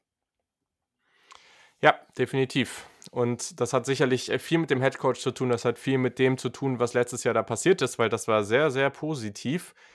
Und starten wir doch mal mit der Offensive rund um Offensive Coordinator Dwayne Ledford. Der hat in den letzten Jahren großen Fokus auf das Laufspiel gelegt und das hat auch ziemlich gut funktioniert. Wir gucken aber trotz alledem erstmal auf den Quarterback. Und der war letztes Jahr sehr, sehr interessant. Das war nämlich Michael Cunningham. Der hat ein 22 zu 5 Touchdown zu Interception Ratio gehabt, 62,4 Prozent Completion Percentage so. Und außerdem hat er auch fast 500 Rushing Yards und sechs Touchdowns auf dem Boden gehabt. Das war sehr schön anzusehen, fand ich. Also der hat ein wirklich gutes Jahr gehabt. Wie siehst du den denn? Fand ich auch und ich finde es total schön. Er hat ja letztes Jahr relativ spät den äh, Starting-Spot gewonnen. Ähm, Im Herbst. Ich fand es total mhm. schön zu sehen, was er für ein Lamar Jackson ähnlicher Typ ist eigentlich. Also das, er kann werfen, Stimmt, ja. er kann laufen. Ähm, du hast die Statistiken angesprochen, hat trotz dessen, dass er ein relativ physischer Läufer ist, ein Passer-Rating von 194,8 gehabt, auch wenn das Passer-Rating im College mal ein bisschen anders bewertet wird und berechnet wird als in der NFL, ähm, ist das ein wahnsinnig guter Wert, der, glaube ich, zu Platz 3 insgesamt gereicht hat in der ganzen College-Football-Landschaft. Wenn er einen Pass mehr angebracht hätte, wäre er Zweiter hinter Joe Burrow gewesen. Ähm, dazu hat er die meisten 70, 80 oder 90 Yard Plays an Mann gebracht, was finde ich für so einen in Anführungsstrichen unerfahrenen äh, Quarterback, der erst im Herbst den Start, Starter-Spot mhm. äh, gewonnen hat, eine total tolle Statistik ist. Also ich bin total begeistert von dem. Ja, und also erstmal bin ich auch. Ich finde den auch richtig cool. Und dann, wenn wir aber auf die Skill-Position-Spieler gucken, da kannst du ja uns ja auch nochmal einen kurzen Einblick geben, weil da gibt es ja auch zumindest mal zwei Jungs, die auch richtig, richtig spannend sind und die das Ganze zu so einem Trio machen, was ultra dynamisch wird. Also es, es geht natürlich genauso weiter, ja. Also man, man muss, man kommt aus dem, aus dem Schwärm gar nicht raus bei den Skill Positions bei, bei Louisville. Es ging mir zumindest so. Ähm, auf Running ja. Back hast du Javian Hawkins, der 2019 für über 1500 Yards gelaufen ist und das als Redshirt Freshman. Davon waren 800 Yard Spiele dabei. Ja, das ist auch sowas von beeindruckend, was Setterfield mit den Jungs gemacht hat, finde ich. Ähm, man hat noch Hassan Hall, der primär als Kick-Returner eingesetzt wurde, aber dann auch 30,5 Yards per Return erzielt hat. Unheimlich starker Wert. Der wird wahrscheinlich eine größere Rolle bekommen in der nächsten oder kommenden Saison. Auf Wide Receiver, Passempfänger hast du schon den dritten im Bunde angesprochen, Tutu Atwell, den, glaube ich, viele Leute ähm, aufgrund von seiner relativ schwachen Physis mit nur 153 Pfund und 5,9 groß, was ja ungefähr, ich weiß es gar nicht, 1,71, 1,72 äh, sein dürfte, mhm. ähm, immer relativ unscheinbar ist. Aber wenn der dann mal so eben für 1726 Yards und 12 Touchdowns äh, Läufe bzw. Passfänge erzielt, dann ist es, also wie man das machen kann bei seiner Physis, die Frage stellt sich mir immer noch. Dazu kommt mit Des Fitzpatrick als Big äh, Target äh, auch ein relativ spannender Spieler zurück. Also man hat so mindestens eine, wenn nicht zwei Top-Optionen auf Running Back und Wide Receiver jeweils, die äh, natürlich durch die sehr, sehr erfahrene O-Line unterstützt werden, ähm, die schon Louisville als spannendes Offensivteam für mich äh, darlegen und darstellen.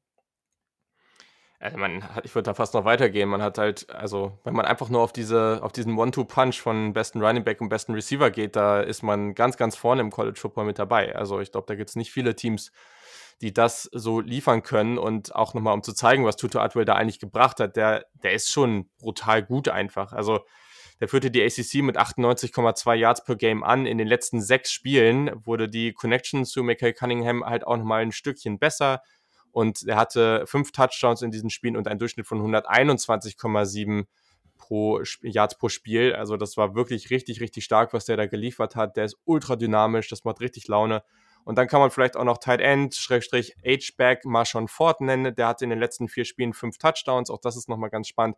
Also die sind da auch durchaus jetzt nicht tief besetzt, aber die haben da durchaus auch ein paar Namen, die da wirklich was bringen können. Und dann baut diese Offense halt auch einfach auf einem sehr starken Laufspiel auf. Und Michael Cunningham ist jetzt nicht Lama Jackson, keine Frage, weil das ist eigentlich niemand. Aber der ist schon sehr dynamisch. Also, das ist definitiv einer der athletischeren Quarterbacks im College Football. Guckt euch den nochmal genauer an. Der ist wirklich spaßig. Und daher, denke ich, wird man auch hier wieder sehr gut aufgestellt sein. Jetzt habe ich eben schon gesagt, Mikhail Beckton ist auf Offensive Tackle weg. Der war vor allem als Runblocker natürlich sehr, sehr stark. Wird das denn auch wieder gut funktionieren hinter dieser Offensive Line? Ich hoffe es. Also von 2018 auf 2019 ist man ja auf, von 102 auf Nummer 24, was die Rushing ähm, Offense angehen, gekommen, was natürlich auch an der O-Line lag. Ähm, Adonis Boone, der ein Junior ist, wird neuer Left Tackle, wird Mikael Beckton ersetzen. Renato Brown wird wahrscheinlich Right Tackle. Und wenn man sich die Interior Line anguckt, ähm, die strotzt nur so vor Erfahrung. Dann hat man sich noch mhm. Cameron DeGeorge als Grad Transfer von Yukon dazu holen können. Und wen ich total spannend finde, Trevon Reed, der Nummer 1 Juco O-Liner war. Ähm, ich kann mir schon vorstellen, dass man es schafft, Mikai Beckton mehr als zu ersetzen und äh, die Linie ähm, auf dem Level fortzuführen. Also was die Rushing Offense angeht, was das Quarterback Play angeht, da wird die O-Line einen großen, großen Anteil dran haben, dass das wieder gut wird, denke ich. Gut, das klingt ja alles schon mal ganz gut. Dann, äh, ihr habt das bei den Statistiken am Anfang sicherlich schon gemerkt. Dann kommen wir jetzt zu dem weniger spaßigen Teil dieses Teams, nämlich der Defensive. Hier war man letztes Jahr Platz 12 in der ACC in Total Defense und sie ließen in sechs Spielen über 500 Yards zu. Äh, da gibt es also auch nicht was zu tun. Mit 27 Sacks war man ebenfalls nur auf Platz 12 in der ACC.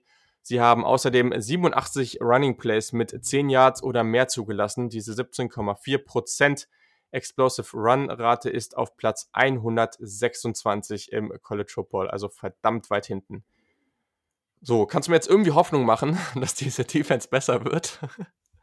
Ähm, kaum. Also ich äh, war auch eher, wenn man sich mal den Vergleich zur Offensive anguckt, ein bisschen ernüchtert, als ich mir das Ganze angeguckt habe. Ähm, in der D-Line habe ich mir einen einzigen Spieler aufgeschrieben, der so ein bisschen raussticht. Das ist Jedarian Boykin, der 2019 der beste Recruit war. Mhm. Ähm, dazu hat man auf Linebacker einen ganz spannenden jungen Roger Burns, der ein so ein bisschen hybridähnlicher Safety-Linebacker-Typ ist. 2019 mit 83 Tackeln, 11 Tackeln for Loss, 2 Sacks und einem Forced Fumble.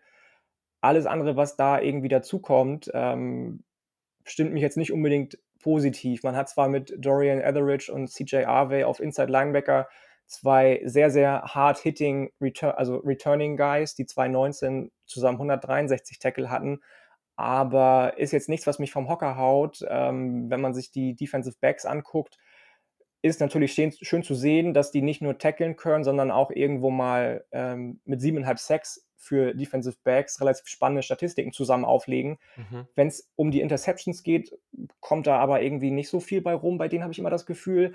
Also, das ist schon schwierig. Natürlich ist es schön, dass das erste Mal seit fünf Jahren in zwei aufeinanderfolgenden Saisons der Defensive Coordinator derselbe ist. Das kann natürlich zu Improvement führen, klar. Aber ich bin bei der Offensive deutlich, deutlich positiver gestimmt als bei der Defensive von Louisville. Ja, dein Gefühl bei den Defensive Backs ist richtig. Man hatte nur sieben Interceptions und ließ 31 oder ließ mit 31 Passing Touchdowns die meisten der ACC zu, also auch das war nicht besonders gut.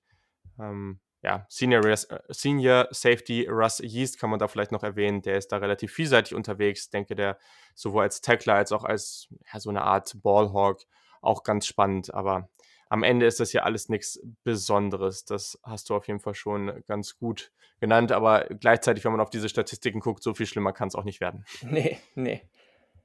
So, Genau, gucken wir jetzt nochmal auf den Schedule. Also, ich glaube, zusammenfassend kann man auf jeden Fall nochmal sagen, Scott Satterfield hat hier wirklich, wirklich tolle Arbeit geleistet. Der sieht aber auch selber, dass hier noch einiges zu tun ist.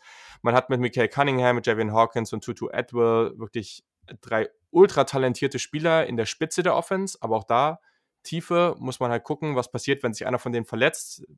Bin ich mir jetzt erstmal nicht so sicher die Defense, ich würde mal sagen, die sollte schon ein bisschen besser werden, allein dadurch, dass die Spieler halt mit mehr Erfahrung zurückkommen.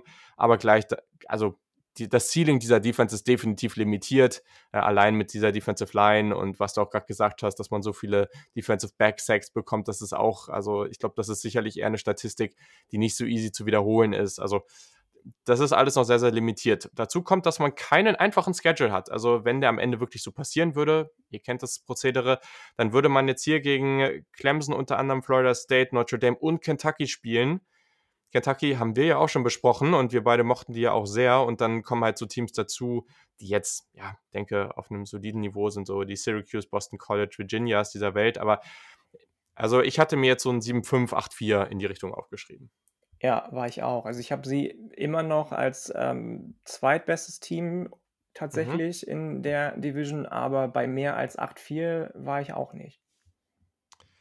Okidoki, das, da sind wir uns ja mal wieder einig. Ähm, aber ich denke, das ist auch was, damit können die auf jeden Fall leben.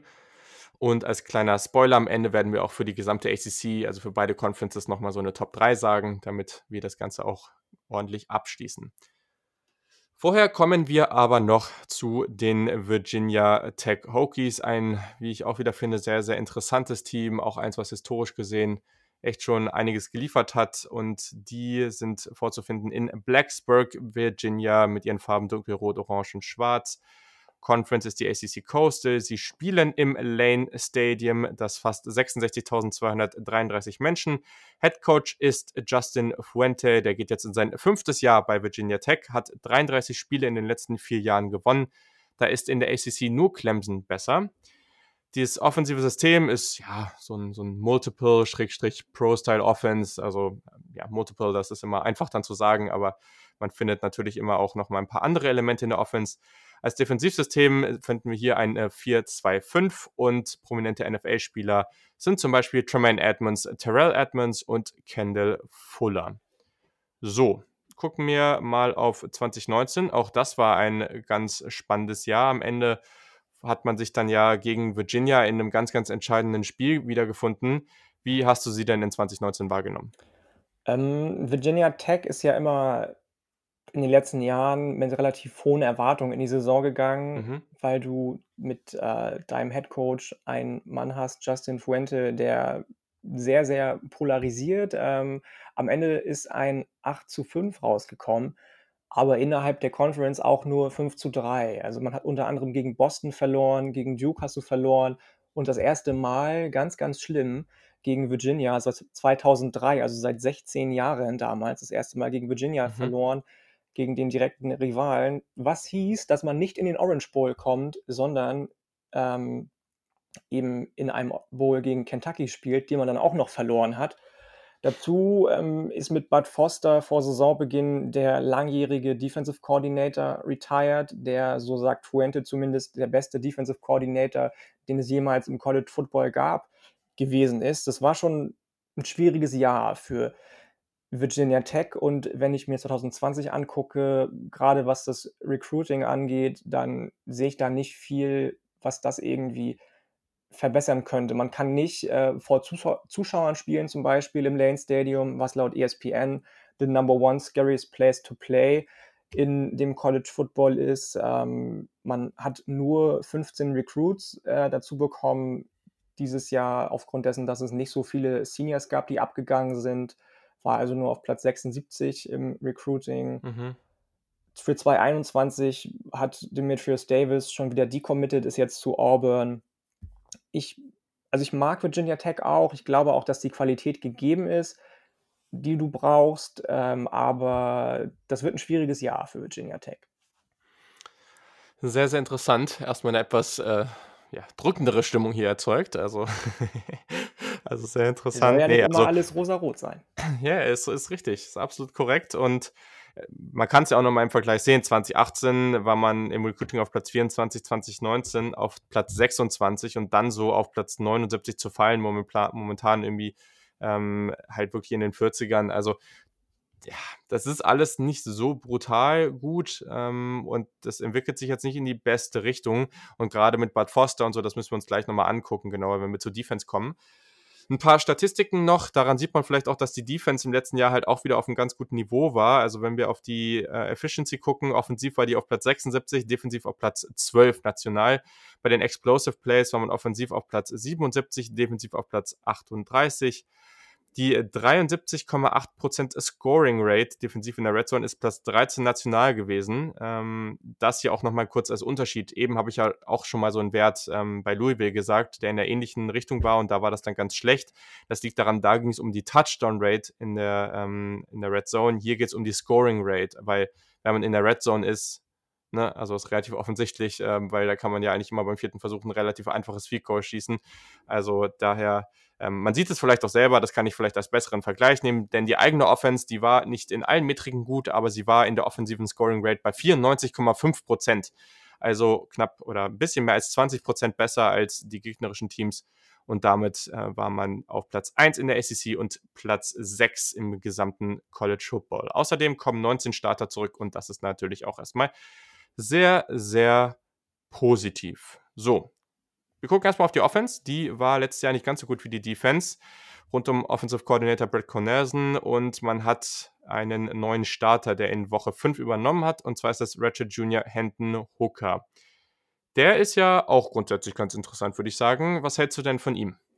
Ich finde ihn ähnlich interessant wie Cunningham, von dem wir eben gesprochen haben. Hat mhm. äh, einen relativ ähnlichen Spielstil hat ähm, aber nochmal eine ganz andere Running Ability. Also die setzt er viel, viel öfter ein als äh, Cunningham, von dem wir eben gesprochen haben.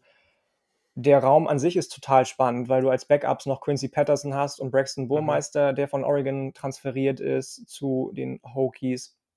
Ähm, weil Hooker relativ verletzungsanfällig ist, zumindest ist das mein Eindruck gewesen. Ähm, deswegen ist es total schön, dass er da irgendwelche formidablen Backup-Optionen hat. Ich glaube, dass auch der, ähnlich wie Cunningham, die Offensive führen kann. Ich ähm, bezweifle aber, dass er die ganze Saison über durchhält. Hm, okay, spannende These. Da hatte ich so jetzt auch noch nicht drüber nachgedacht, aber ja, klar. Also sicherlich ein relevanter Aspekt, aber man hat halt wirklich zumindest solide Backups und das ist ja schon mal ganz cool. Auf jeden Fall. Was mir gefallen hat bei Hendon Hooker ist gerade dann im Zusammenspiel mit Dalton Keen, der Tight End, der dann gedraftet wurde, er hat wirklich sehr, sehr guten Touch in seinem Wurf. Also das fand ich immer wieder auffällig. Er ist auch relativ sicher mit dem Ball umgegangen. Außer, außerdem sind sie mit ihm 6 zu 2 gegangen und das Team legte mit ihm 36,1 Punkte im Schnitt auf. Bevor er gestartet ist, waren das nur 22,6. Also das ist sicherlich äh, ja, deutlich besser. Das sieht man an den Zahlen. Ja. Wenn wir auf die Running Backs gucken, das war ja in den letzten Jahren oder genauer genommen eigentlich in den letzten zehn Jahren eigentlich selten so richtig gut. Seit 2010 hat man nie mehr als 4,4 Yards per Carry erreicht und das möchte man dieses Jahr gerne mal wieder schaffen. Glaubst du, man hat denn das Personal dafür?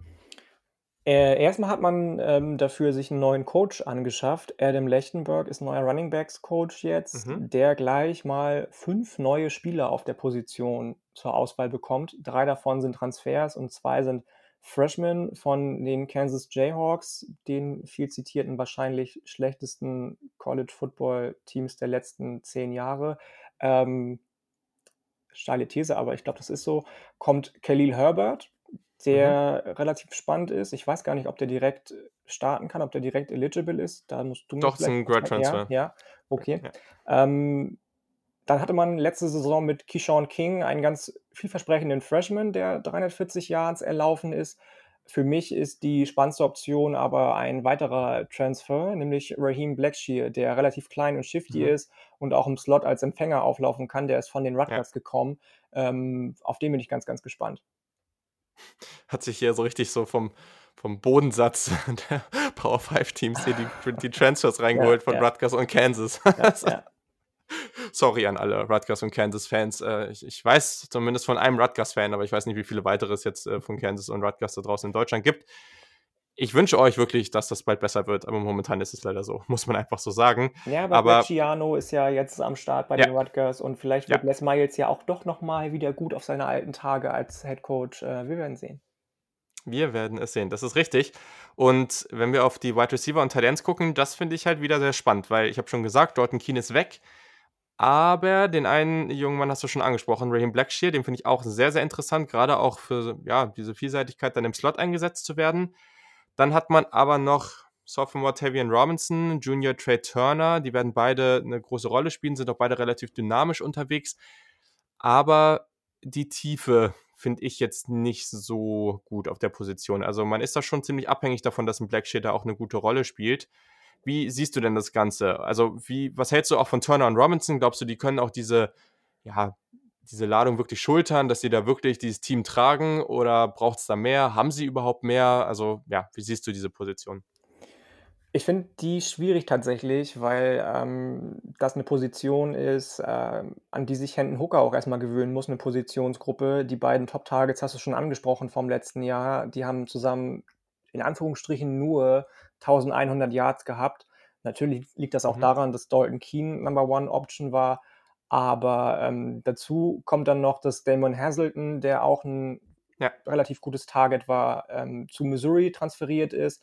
Ähm, man hat ein paar relativ vielversprechende junge Spieler mit Elijah Bowick zum Beispiel oder Daryl Simmons, aber die müssen natürlich erstmal noch Hooker kennenlernen und Hooker muss die kennenlernen die müssen den Offensive Coordinator kennenlernen, die müssen den Spielstil von Fuente alle noch verinnerlichen, die da so hinten rankommen als, äh, als nachrückende junge Spieler. Deswegen bin ich bei den Wide Receivern äh, deutlich skeptischer als bei den Running Backs. Mhm. Gehe ich mit, vor allem weil die Offensive Line den Running Backs sicherlich ein gutes Steck Stück helfen könnte. Die Offensive Line bringt alle Starter zurück und man hat, wie ich finde, auch noch ein bisschen Tiefe auf der Position. Also kannst gerne widersprechen, aber die Kombination aus diesem neuen Running Back Room und dann eben einer zumindest sehr soliden Offensive Line, das sollte vielleicht dafür sorgen, dass man das beste Running Game der letzten Jahre bei Virginia Tech haben wird. Ich gehe auch davon aus. Also auf Left Tackle hast du Christian Derisaw, der gesetzt sein dürfte. Interior O-Line zum Beispiel Brock Hoffman, der endlich eligible ist, nachdem er mhm. letztes Jahr aussetzen musste.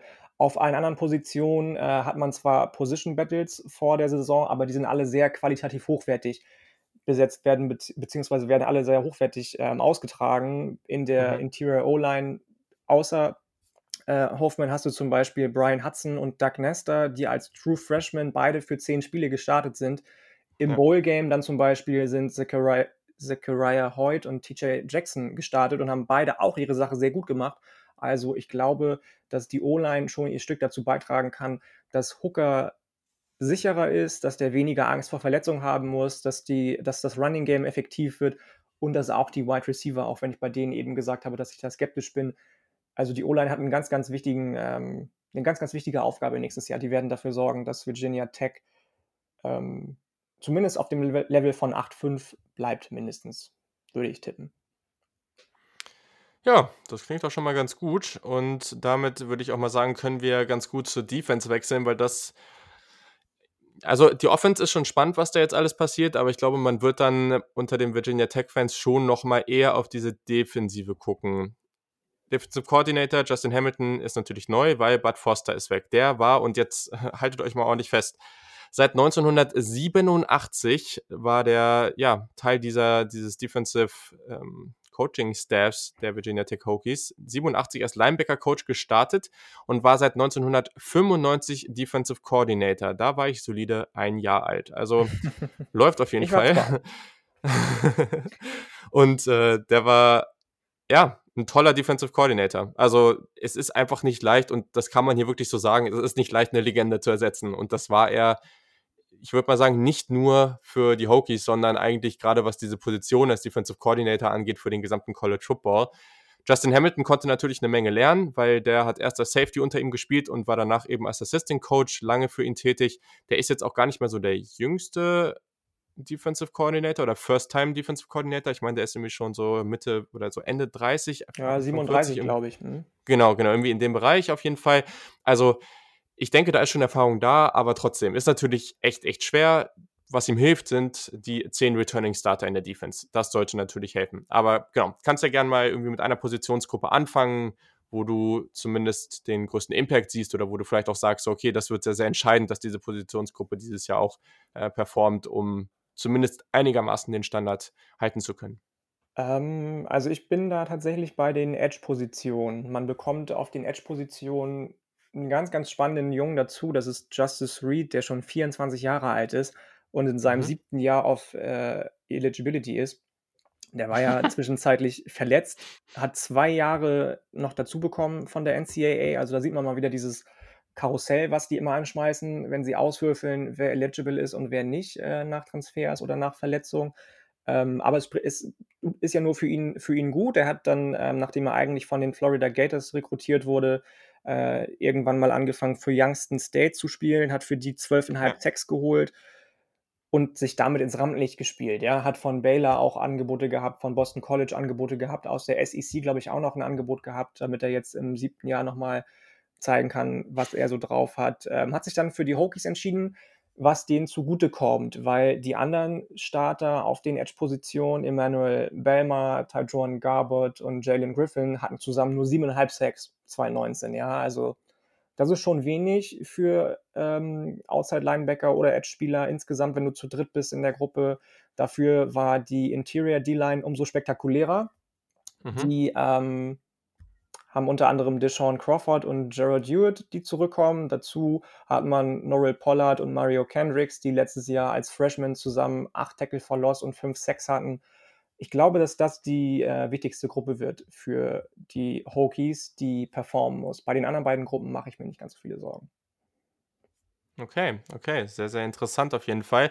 Ja, bei den Linebackern, da haben wir ja hier ein bisschen andere Situationen, weil sie halt in den meisten Fällen nur mit zwei Linebackern spielen. Und ich würde sagen, die haben hier viel Talent, die haben die Tiefe und auch eine gewisse Erfahrung. Ähm, Senior Rashad Ashby war letztes Jahr fünfmal ACC Linebacker of the Week, also das war praktisch sein Award letztes Jahr. und äh, hinter den Startern gibt es zum Beispiel auch Spieler wie so ein Junior Amari Barno, der ist 6'6 groß, der Ratchet Junior ist er. Und also man hat hier schon sehr unterschiedliche Spielertypen auch. Da mache ich mir persönlich nicht allzu große Sorgen und denke, da ist man ganz gut besetzt. Ich hoffe, du stimmst mir dazu, wenn ich sage, dass das bei den Defensive Backs ähnlich ist.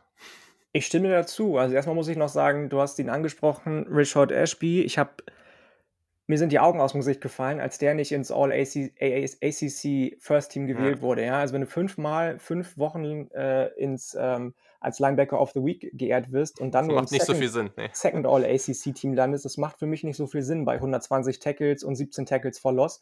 Aber gut, anderes Thema ist vorbei. Ähm, in der Secondary ist dein Lieblingsspieler wahrscheinlich von Virginia Tech zu Hause, Caleb Farley, den du ja schon mehrmals yes. wärmstens allen möglichen Leuten empfohlen hast. ähm, dazu hat man noch Jermaine Waller. Die beiden haben zusammen letztes Jahr 29 Passes defended gehabt. Also ich glaube Farley 16 und Waller 13. Das ist schon eine Hausnummer. Wenn man dann noch als Nickel Corner ich weiß immer gar nicht, wie man den ausspricht, Shamari oder Kamari Connor hat mit 68 Tackles, 10 Tackles, 10,5 Tackles for Loss und 5,5 Sacks. Ähm, das ist schon eine Hausnummer, die man da in der Secondary vorweisen ja. kann. Definitiv, definitiv. Ich hatte es jetzt gerade gar nicht gehört. Hast du Devon Hunter schon erwähnt? Nee, habe ich noch nicht. Okay, ja, ich hatte es gerade, gerade bei mir kurz weg gewesen, ähm, weil der ist sicherlich noch ganz interessant, weil äh, das könnte vielleicht noch so, eine, so ein X-Faktor hier werden. Das ist Retro Junior, der war mal ein Four-Star-Safety und der Nummer 42 seiner Recruiting-Class und auf den würde ich vielleicht nochmal achten, dass der da nochmal so ein Breakout-Jahr haben könnte. Das äh, finde ich, den finde ich noch ganz spannend. Okay, dann gucken wir hier auch mal auf den Schedule und Du hast es am Anfang schon sehr, sehr gut gesagt. Die Erwartungen sind hier tatsächlich relativ hoch und man möchte hier auch mal den nächsten Schritt machen, also den Schritt von acht auf neun oder zehn Siege. Das ist äh, wirklich ganz, ganz interessant, wie ich finde. Das Running Game haben wir eben schon kurz angesprochen, hat eine ganz gute Chance, besser zu werden. Es könnte durchaus auch insgesamt die beste Offense werden, die Justin Fuente bisher bei Virginia Tech hatte. Defense wird solide sein, aber eben man verliert Bud Foster und ja, weiß ich nicht. Also diese Virginia Tech-Defensiven, diese typischen, die sind echt ultra spannend und super dynamisch und was da für Spieler rumgelaufen sind, alleine, äh, alleine mit Tremaine Edmonds, was der da gemacht hat. Also, das ist so das, was ich mir darunter vorstelle. Und ich weiß nicht, ob wir genau das sehen werden. Das wird ganz interessant. Schedule gibt hier auch wieder ein paar spannende Spieler. Das Ge Spiele, das gegen Penn State wird höchstwahrscheinlich nicht stattfinden. Das ist leider sehr, sehr schade, aber man hätte sonst gegen Penn State gespielt, gegen North Carolina, gegen Louisville, gegen Miami am Ende natürlich gegen, äh, gegen Virginia. Wie siehst du das Ganze denn? Also äh, vergiss mir nicht Georgia Tech, die kommen mir bei vielen immer ah. kurz, wenn ich mir den neuen natürlich, und natürlich, die neue, die neue Philosophie angucke. Aber natürlich ja. hast du schon die wichtigen Spiele genannt. Ähm, ich glaube, dass der Rekord am Ende ein ähnlicher wird wie in der vorherigen Saison. Ähm, natürlich ist Fuente unter Druck in seinem fünften Jahr, was wir schon angesprochen haben. Die Defensive wird die Basis, haben wir auch schon angesprochen. Und dann muss Hendon Hooker sich natürlich immer noch ein bisschen entwickeln und hoffen, dass seine Wide Receiver da irgendwo irgendwie äh, mitkommen. Ähm, mhm. Fürs Recruiting sehe ich wieder ein bisschen positiver in die Zukunft. Man hat jetzt unter anderem einen neuen Cornerbacks-Coach mit Ryan Smith, der erst 29 ist und aus der Region kommt der wird ein mhm. relativ mhm. großes Zugfeld im Recruiting. Das heißt, für die mittelfristige Zukunft bin ich bei Virginia Tech ähm, schon zuversichtlich, dass sie mal neun, mal zehn Siege einfahren können. Aber in der nächsten Saison sehe ich sie auch, ähm, genau wie Louisville eben besprochen, bei acht Siegen sehr, sehr gut. Das klingt wirklich hervorragend und ja, ich habe ja heute auf Twitter auch ein bisschen was rausgehauen, haben wir eben auch schon kurz drüber gesprochen. Ich werde jetzt über NCAA Football auf YouTube auch so eine kleine Journeyman-Karriere machen. Ich habe irgendwie gemerkt, dass das vielleicht mit richtigen Teams erstmal für viele Leute, die das Spiel vielleicht noch gar nicht kennen, ähm, vielleicht eine etwas angenehmere Start oder ein angenehmerer Start in das Ganze ist. Ähm, heißt nicht, dass die andere Karriere komplett auf Eis gelegt ist. Das kommt sicherlich nochmal, aber ich denke, das ist vielleicht ganz cool. Gestartet wird mit UMass, aber ich fände es auch sehr, sehr spannend, irgendwann mal bei solchen Teams hier, wie zum Beispiel Louisville oder Virginia Tech zu landen, weil die finde ich wirklich sehr, sehr spannend. Wenn wir jetzt nochmal kurz darauf gucken, ähm, wie die Top 3 in der Atlantic und in der Coastal aussehen könnten. Wen würdest du denn da vorne sehen? Sag erstmal deine Top 3 in der Atlantic. Achso, du möchtest für beide Divisionen den Top 3 jeweils haben, ja? Kannst du auch, äh, kannst auch anders machen. Oder wir können, lass erstmal so machen und am Ende kannst du insgesamt nochmal deine Top 3 raushauen. Okay, und wir fangen mit der Atlantic an, ja? Ja. Okay, dann bin ich bei Nummer 3 tatsächlich. Ich, ich bin zwiegespalten, muss ich sagen. Also ich bin da zwiegespalten zwischen Florida State und äh, Wake Forest. Ich könnte mich nicht entscheiden, wenn ich ehrlich bin. Mhm. Auf 2 habe ich Louisville, habe ich eben schon gesagt, und auf 1 natürlich Clemson. Ja, gehe ich mit. Ich hätte Florida State an, State an drei. Ist spannend mit Wake Forest, aber Sam Hartman als Quarterback ist mir noch etwa, also ich glaube, der ist ganz gut, aber das, ja, ist mir noch vielleicht ein bisschen zu unsicher. Mm, aber okay. Und in der Coastal, da gehe ich mal schwer davon aus, dass du UNC an 1 hast. Ähm, wie mag es anders sein? Also ich hätte zwar von hinten angefangen mit Virginia Tech auf Nummer 3, Miami auf 2 und ich habe es in dem anderen Podcast schon gesagt, wenn man nur vom Talentlevel ausgeht, hätte ich Miami eigentlich an 1. Hat man ja heute diese oder diese Woche schon wieder gesehen, dass sie einen Five-Star gesigned haben, der viele, viele andere Angebote ausgeschlagen ja. hat. Ähm, ich weiß gar nicht mehr genau, wie er heißt. War auf jeden Fall ein spannender Safety-Hybrid eigentlich, der super groß ist und eigentlich auch auf Linebacker wechseln könnte. Ähm, dann müsste Miami ein 1 sein, aber weil ich auch den Schedule mit einbeziehe und die zumindest etwas sicherere Quarterback-Position, weil noch keiner weiß, wie genau Derrick King sich bei Miami schlagen wird in seinem wahrscheinlich letzten College-Jahr, ähm, habe ich tatsächlich ja North Carolina an 1 und Miami an 2. Sehr, sehr spannend. Ja, klingt, klingt gut. Und äh, ja, ich habe auch, also Miami an zwei, Virginia Tech an drei. Ich habe es, also ich fand es gar nicht, ich finde es nicht so eindeutig, aber am Ende würde ich schon sehen, weil ich glaube, Miami hat einfach extrem viel Talent. Das kann, wie wir letzte Woche, wie ich es mit Felix ja auch besprochen hatte, das kann sehr stark nach vorne losgehen und auch ganz krass nach hinten. aber ich denke, am Ende ist es auf jeden Fall schon eine schon ein Team, was einfach ja, durch das Talent irgendwie da genannt werden muss. Also ich habe das Gefühl, das wird irgendwie Boom or Bust. Entweder sie werden Erster oder irgendwie weiter hinten, aber jetzt gerade finde ich das schwer anders einzuschätzen. Sehr, sehr gut. Perfekt. Ich glaube, dann haben wir es sogar schon. Das haben wir doch ganz gut durchbekommen und seit drei sehr, sehr spannende Teams. Vielen, vielen Dank, dass du wieder so viel Expertise und äh, Interesse eingebracht hast. Macht mir immer sehr viel Spaß mit dir. Immer wieder gerne. Mir auch, mein Lieber, mir auch. Ich glaube, wir sind auch ganz gut in der Zeit geblieben, haben es nicht zu ja. lange gemacht. Also kein Team, was jetzt irgendwie mit 45 Minuten behandelt wurde, dürfte allen Leuten äh, hoffentlich Spaß bringen, das Ganze sich anzuhören, nicht zu langweilig äh, sein und ähm, dann ein gelungener Abschluss für die ACC sein, bevor du, ich glaube, du hast es vorhin schon gesagt, in die Big 12 gehst. Als kleiner Spoiler. Ja, hier, der hat Insider hier. ja, das ist tatsächlich richtig. Es geht weiter mit der Big 12. Allerdings, ähm, erstmal auch an dieser Stelle habe ich ja eben schon mal kurz was zu gesagt. Vielen Dank nochmal für alle, die, äh, und wie ich auch weiß, du ja auch, äh, an, der, an der Umfrage teilgenommen haben. Ihr habt euch auch gewünscht, dass es da eine kleine Trennung gibt zwischen NFL Draft und College Football, dass das öfter so gehandhabt wird, dass ich halt eine Ausgabe für den NFL Draft, eine Ausgabe für den College Football mache. Und deswegen geht es in der nächsten Ausgabe auch erstmal mit dem NFL Draft weiter. Die wird irgendwie rund ums Wochenende kommen. Und die Ausgabe zur Big 12, da muss ich mal gucken. Es könnte sogar sein, dass die vier Teams, die ich da besprechen möchte, natürlich wieder mit Gast auch alle in einer Ausgabe kommen. Die wird dann in der kommenden Woche erscheinen. Also, vielen, vielen Dank dir nochmal. Und ähm, genau, dann war es das an dieser Stelle tatsächlich schon. Also heute dann kein NFL Draft oder sonst was Special hinten, hinten dran. Und dann wünsche ich euch noch eine wundervolle Woche. Wir hören uns dann wieder am Wochenende. Wenn ihr irgendwelche Fragen, Feedback oder sonst was habt, dann könnt ihr mir immer gerne at Saturday Kick auf Twitter, Instagram, SaturdayKick at gmail.com auch per Mail schreiben und dann läuft das. Also, schöne Woche noch. Bis dann. Macht's gut.